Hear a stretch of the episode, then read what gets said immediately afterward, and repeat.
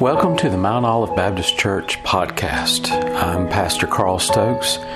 We appreciate you being here today with us. Our desire is to preach the Word of God effectively and clearly so that you can understand God's desire for you in your life. Turn with me once again to the book of Revelation. I have been helping people with different things for the last several days, and uh, it has been a a uh, revelation for me to understand how much, how many people are questioning uh, the events of our day as it relates to the study of eschatology, the study of end times.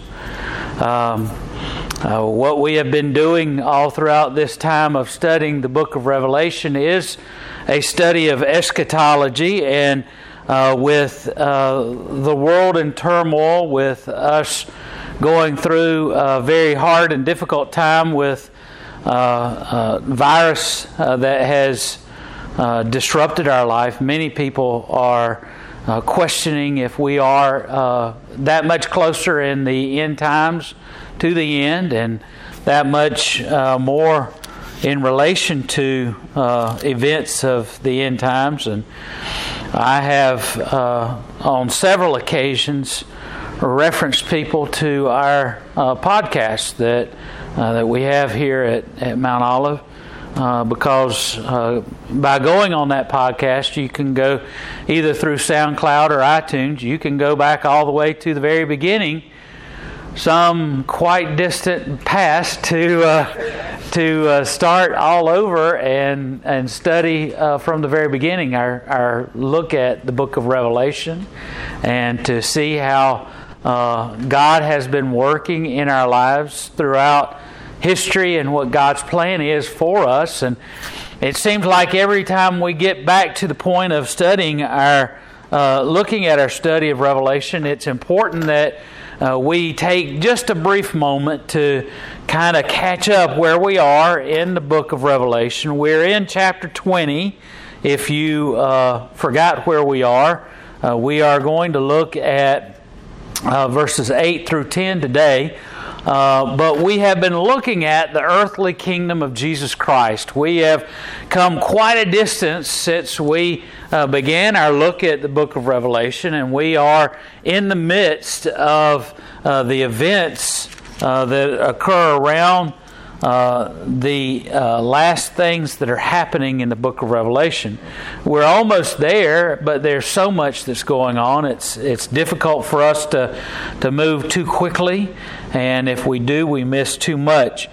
Uh, we saw in chapter one of the book of Revelation the introduction to the book of uh, uh, Revelation and what was going on. The the uh, the fact that John was exiled onto the Isle of Patmos, and uh, because of his faith and because of his preaching uh, the gospel of Jesus Christ, and uh, so we see John receiving this uh, revelation from God and being admonished by God to write these things down to share with others.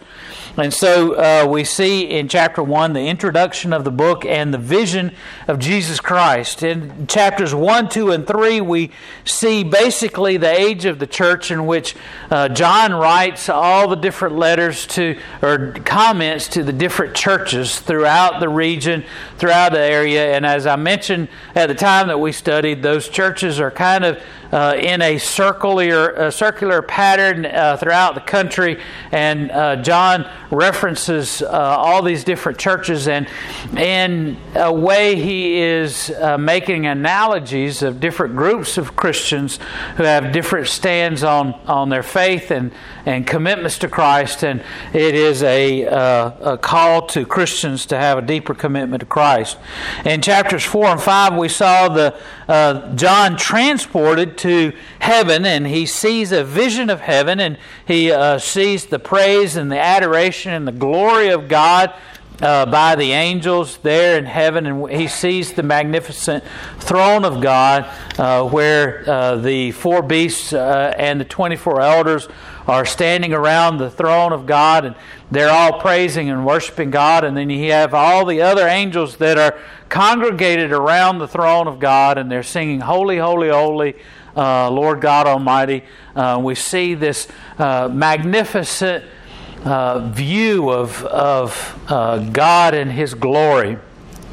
Chapter 6 through 18, a very long, protracted uh, segment of Revelation, was all about the judgment of God, about God bringing down judgment upon uh, the people of the world, and the final uh, judgment of God is coming.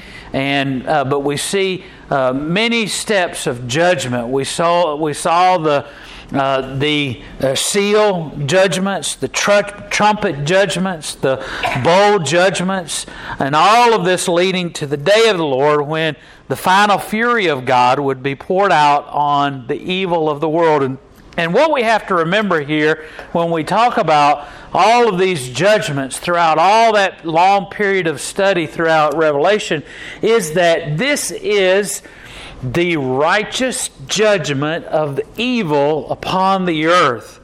You have to not forget about the fact that God has protracted uh, a long uh, time of opportunity for the people of the world to repent and turn to God, to repent and turn to Jesus Christ, to get their hearts and lives right with Jesus Christ.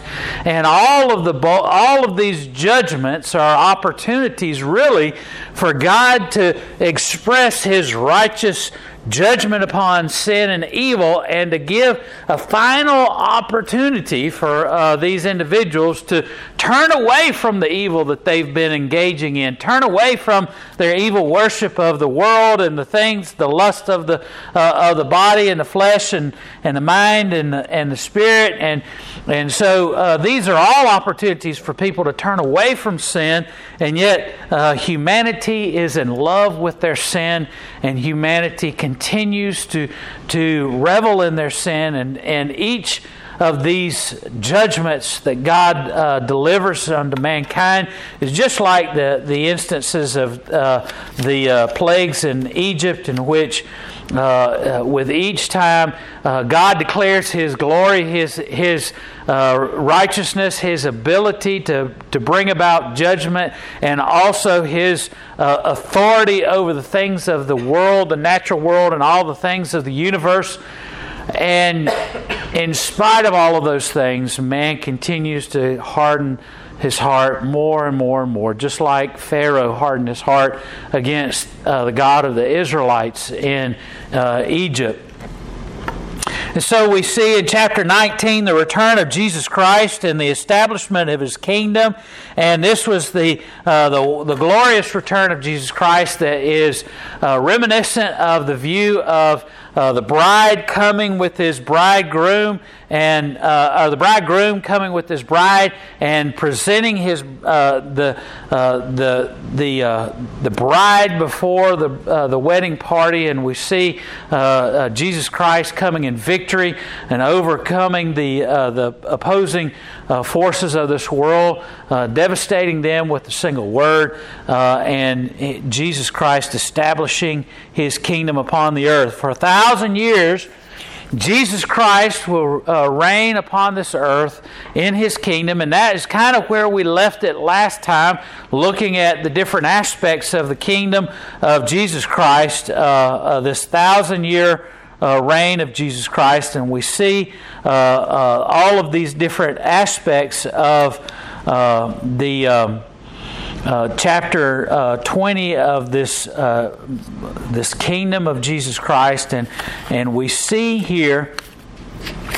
Uh, first of all, uh, the introduction of uh, what is happening in verses 1 through 3, and then we see in the next verses the excuse me the removal of Satan that was the first point that we looked at in terms of uh, this establishment of the uh, millennial kingdom, and uh, uh Satan is removed, and the uh, the the prophet and the beast are thrown into the lake of fire, but uh, Satan is put into the pit, not the lake of the fire, but but into the bottomless pit, and uh, the angel is is called forth uh, to open the pit and and Satan is cast bound in, in chains and thrown into the pit for a thousand years. And we see the reign of the saints. That's the second point that we saw.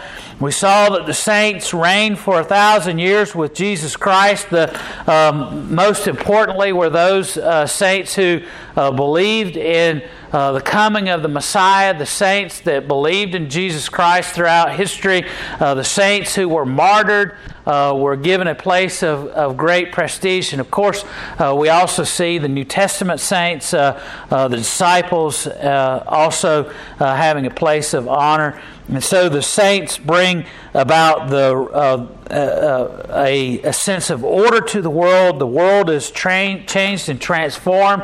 no longer is the world being ravaged by the the presence of sin in the world. Satan is gone. Uh, I, I, I, people ask me, you know, well, uh, how do we know uh, that, uh, like the vaccine isn't a uh, have the mark of the beast? And I say, well, the mark of the beast comes during the tribulation. They say, well, aren't we in the tri- uh, couldn't we be in the tribulation? I say, no. Uh, we can't possibly be in the tribulation. It doesn't fit with any of the things that happen in Scripture. Uh, we're not in the millennial reign of Jesus Christ either. There's some that believe that we're uh, that we've passed all of that and we're living during the thousand years of the millennium. And I say, well, no, it can't be that either. Uh, because uh, they say, well, why do you know, how do you know that? And I say, because sin is still present in the world. One of the major aspects of, of the millennial reign is, is that there is no presence of sin. The world is, is transformed back into the image of what God intended for it to be. Uh, much of the world is like the Garden of Eden, in, in, in that all throughout the, the tribulation, while uh, uh, we see all these uh, devastating judgments coming upon the earth. The, the, earth is transformed. It no longer looks the same because uh, the Bible says that hills and mountains are flattened, the, the seas are, are absorbed up, and, and the, the islands uh, are given up, which means that basically uh, large uh, amounts of water are evaporated. There's no longer these barriers of the oceans that we have uh, between the continents at that time. Uh, some uh, scholars even believe that uh, that uh, during this time, great amounts of the oceans are are eliminated and evaporated to the point where people can freely travel between the continents without having to use air travel or or boats because of what comes next after all of this, but uh, we'll not get ahead of ourselves here. But we see a great transformation of the world during the millennial reign. Uh, uh, the world is, especially around Jerusalem, where Jesus reigns, is transformed from the desert land that it is to a land that is much like Eden, and uh, Jesus Christ reigns there in Jerusalem. Uh, we see Next, that we looked at uh, was the return of Satan. Uh, we saw that Satan returns for a period of time and uh, he wreaks havoc. And we talked about last time how this was essential because you had people that were uh, born during the tribulation, born during this period of time, that have the opportunity to uh, make a decision of whether or not to accept Jesus Christ as Lord uh, in their life. And we have uh, lots of people that still uh, must make a decision of whether or not they'll follow after Christ. And uh, with the release of Satan upon the earth, uh, we have people that are deceived. And uh, we come to our last point, which is the revolt of society, in which the revolt of society eventuates in the final conflict between uh, uh, uh, Satan and the forces of God. Uh, we have this revolt that is all these people who are still not following after Jesus Christ, not following after God. Uh, they are led in, uh, and this is also essential for Satan to be loosed, was uh, so that they could be all uh, led in a final conflict, a final battle, in which all of those who oppose Jesus Christ, all those who oppose God, uh, receive the final fury of God, which is uh, a uh, crushing defeat uh, by Jesus Christ. Uh, against the forces of the world. And we see, uh, and this is all in God's plan. This is all part of God's plan. Why would uh, all? Why would God allow Satan to be loosed? Why would God allow all of this? It's all in order to give humanity one final option. Uh, those who are uh, here, the option of uh, choosing whether or not to follow after Christ. And so we see that final uh, chapter of uh, the final events uh, that's happening. Let's look at verses 8 through 10 now. It says in chapter 20, verse 8, uh, and shall go out to deceive the nations, and this is talking about. Uh, Satan shall be loosed in verse 7. And when the thousand years are expired, Satan shall be loosed out of his prison and shall go, shall go out to deceive the nations which are in the four quarters of the earth Gog and Magog to gather them together to battle, and the number of, of whom is as the sand of the sea. And they went up in, on the breadth of the earth and compassed the camp of the saints about and the beloved city. And fire came down from God out of heaven and devoured them. And the devil that was deceiving them was cast into the lake of fire and brimstone, where the beast and the false prophet are, and shall be tormented day and night forever and ever. So that's our section of scripture for tonight. We're at the revolt of society where Satan is loosed and uh, society is is uh, uh, gathered together. God is in uh, uh, control of the events that's going on. God is has authority. Uh, uh, we've seen in the Revelation, uh, God had the authority to dispatch the angel to incarcerate Satan, to bound him in the chains, and uh, to open the pit and to cast Satan into the bottomless pit for a thousand years. God had that authority to uh, bind Satan and to cast him into the pit. God also had the uh, provided the means to release Satan from the pit. God had the ability and God's sovereignty and God's uh, righteousness. We have to think about all of those things. Uh, uh, we think, you know, uh, some might think, uh, well, how could God throw Satan into the pit without uh, uh, cause and authority? Well, he had, his righteousness demanded punishment of Satan and punishment of evil. He was cast into the pit for a thousand years. God also, conversely, had the authority and the righteousness to release Satan. A lot of people are perplexed about this release of Satan. Why would God let Satan go if, if, if Satan was such a, uh, the enemy of, of God? Why would God allow uh, Satan release? Well, it was part. It's part of God's plan. It's part of God's sovereignty. It's God uh, part of God's uh, right to do so as He wishes. Satan is allowed to deceive the nations. Uh, this is to uh, firmly uh, delineate the position of those who remain upon the earth at this time, whether they are going to follow Jesus Christ or follow after their own sinful self and sinful desires. And we see in uh, this scripture that there are there is a vast army that's collected by Satan. Uh, so there are vast numbers of of uh, individuals that have uh, been born during this time. Uh, you have to remember that in, during the thousand years, uh, there are people that, uh, because of the lack of uh, the presence of sin, people live a lot longer. Uh, many scholars believe that people during the millennium will live as long as people did during uh, the early part of Scripture, during the uh, book of Genesis. We read people living hundreds of years. And as a result, uh, the population of the world that was very small at Uh, the beginning of the millennial will increase greatly. There'll be a lot of people that are born during this time, and there'll be a lot of people that uh, will be deceived. Uh, and Satan will gather through the deceit, uh, his deceit, all the hosts against God's people in the land and the city of God, and God's sovereignty uh, is uh, the authority for all of this. And uh, the deception, the great deception that Satan will uh, accomplish is that uh, they will have the ability to overthrow Christ, that they will be able to uh, overpower Christ. That great deception that, that he is.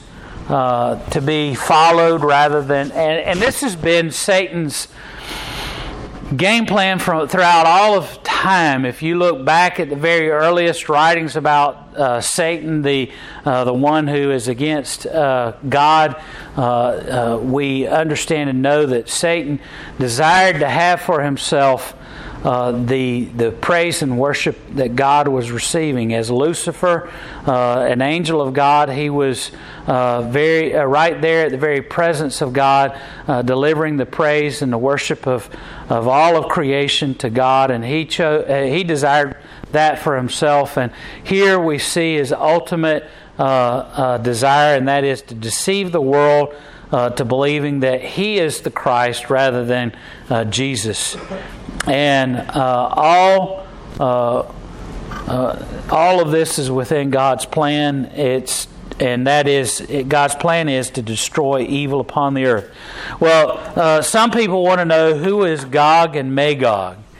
Uh, well, we know who Magog is. If you uh, understand and know names in the Bible, you understand that Magog is the grandson of Noah. Magog uh, is the second son of Noah's uh, son uh, Japheth. And uh, Magog founded a great kingdom north of uh, the Black Sea and the Caspian Sea. Uh, this great nation was known as uh, Scythia, S C Y T H I A. Uh, that is its ancient times name. It is located in uh, modern Russia. Uh, and many people believe that Magog is referring to that uh, a, a, historical individual uh, that is the grandson of Noah who uh, created this great city and uh, what uh, uh, Gog is, is well, there's not any references to who Gog is uh, throughout Scripture, so uh, there is speculation that Gog may be the leader of Magog, this this great kingdom, and there is not a lot of of belief that this is a, a literal place in which uh, uh, the people of Gog and Magog come up against God. Uh, the, uh, it says here that all the nations which are in the four quarters of the earth, Gog and Magog, to gather them together uh, to battle. Uh, this refers to more of a reference to these people to to tell you these are, are people that are coming against God. Magog was a nation that uh, to the north of uh, these uh, the Black Sea and the Caspian Sea were people who would uh, ritualistically come down and harass the Israelites, the people of God, uh, would cause them all kinds of, of harm and, and take a, a lot of their possessions. And so it's believed that uh, John is using the term Gog and Magog to reference a people and their leader uh, who are there to do harm to uh, those who follow after God. Uh, and it says that they come from the uh, four corners of the earth, the whole world's sinners. Now, uh, this is not evidence in the scriptures to, that uh, people that uh, worship the, God and, and are followers of, of God uh, uh, in Scripture saying that the earth is flat. No, what this is reference is is from all four directions north, south, east, and west. Uh, the people will come. It's, it's similar to at the beginning of Revelation, where it says that the four angels were at the four corners of the earth holding back the winds of the earth. It doesn't mean that angels were actually on four corners and that the earth is flat, but rather that there's an angel to the north, the south, the east, and the west, and they're all holding back the, the winds of the world. This means that people from all four directions are coming to this one location in the deceit of Satan to come against uh, God as the enemies of God, and they uh, are said to be as numerous as the sands of the sea. Now, again, this doesn't mean that someone went and numbered all the different sands on all the beaches, and that's the number of soldiers that are coming. This is a reference. Uh, this is also a an alliteration that means that basically it's so great number of of, of uh, soldiers that there's so many of them that it, it's just uh, to, to the mind of someone living in the time of, of uh, John, it's an innumerable number of, of, of, people, most likely in the millions of soldiers, because uh, million is not a term that they would be uh, familiar with. Uh, so uh, this represents uh, all the people of uh, that are against uh, God, all the ancient enemies of God's people, uh, uh, descending upon this uh, final battle, this final concluding battle. And where's that battle being taken place? It's on the plains outside of Jerusalem. Now, as I mentioned before, uh, the earth has gone undergone a lot of changes uh, there, and uh, that's part of why I'm mentioning this. That there's many who believe uh, that these vast armies march over land bridges uh, that are created by all the the uh, judgments. that befall the world during the time of the tribulation, and there's a great uh, plain here that is the setting of the final battle. These massive numbers of soldiers, uh, and they're there coming against the, uh, the, the city of Jerusalem, where it is the seat of government for Jesus Christ. Is the place uh, uh, where a majority of the Christians are, are congregating why wouldn't they? If, if Jesus Christ is uh, setting up his uh, throne and his kingdom in Jerusalem, uh, I wouldn't want to stick around here. I'd want to get there and uh, be located near where Jesus is during the millennial reign of Jesus Christ. And so uh, you have uh, all these vast numbers of saints, and you have all of these enemies of God, and they are all coming to the plains outside of Jerusalem uh, where this great battle will be. And the battle will be over very quickly. Uh, it says here, uh, and the thousands uh, of people are there, and a great number as of the sands of the sea, and they went up on the breadth of the earth, and they compassed the camp of the saints about, and the beloved city, and fire came down from God out of heaven and devoured them. The battle will be very short. Very quickly, God destroys all those who are coming against him. They'll be incinerated by this great fire. Throughout Scripture, uh, fire is used, uh, fire coming down from heaven is used as a way of displaying the judgment of God in Genesis 19, uh, where uh, Lot uh, is in Sodom and Gomorrah, in Leviticus 10, uh, and 2 Kings chapter 1. All these different places throughout Scripture, we see that uh, God rains down fire from heaven as a way of, of showing his uh, displeasure with what's going on.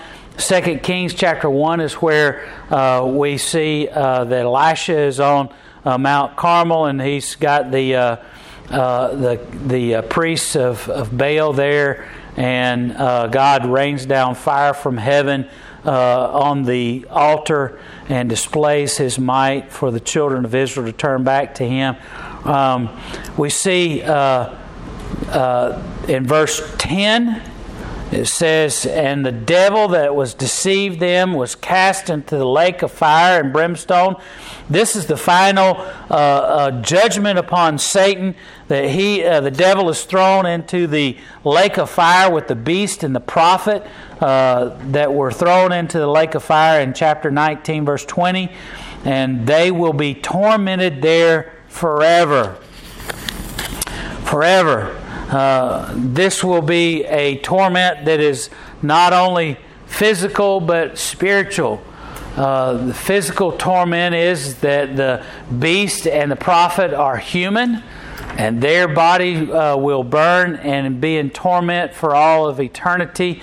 And it will be a physical fire, but it also is spiritual because Satan is not physical. Uh, he's not a human. He is a spirit, uh, a spirit being, and uh, Satan uh, will be tormented for all eternity as well. Revelation 14:11 says, "Those who drink of the wine of the wrath of God, their smoke will go up forever and ever. Uh, their punishment will be uh, in eternity, forever." Satan is, and his angels will be tormented forever. The prophet and the beast will be uh, uh, punished forever. and there are some who say, well, uh, uh, is that literally forever, forever and ever, eternity?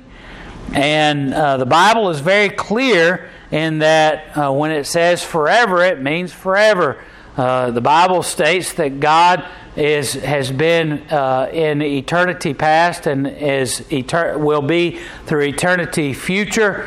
we will be with Him in heaven for all eternity. Jesus Christ is forever. And so, uh, if uh, if we are to believe that, that God and Christ are forever, then so is uh, heaven and so is the torment of hell.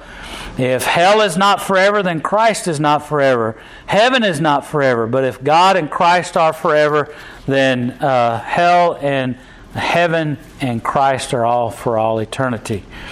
And so we see the earthly kingdom of, of God coming to an end in this uh, section. And we see, uh, uh we turn uh, another uh, page in our understanding of the events very quickly with the next few verses.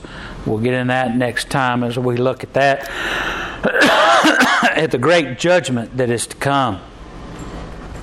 All right.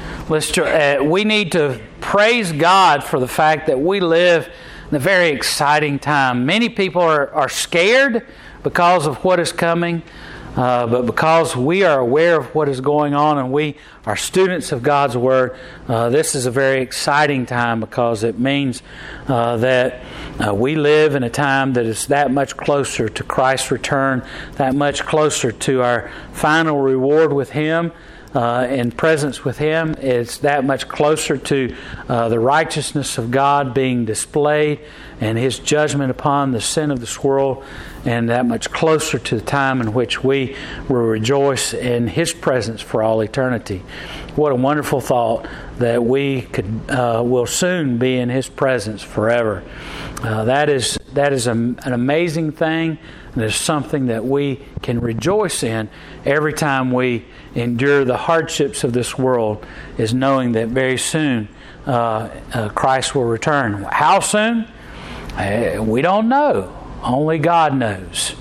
Uh, it could be uh, as soon as as this evening. It could be as as soon as a thousand years from now, uh, because we don't live from the perspective of God.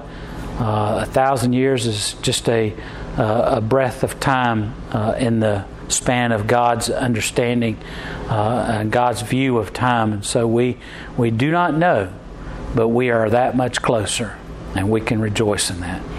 Let's pray.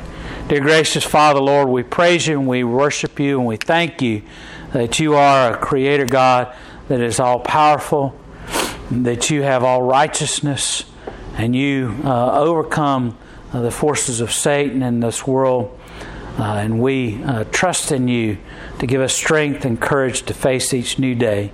Lord, bless us as we seek to strive to live for you, not be carried away by the things of this world, to not allow the sins of this world to entice us and to draw us away, but rather to devote ourselves to living for you.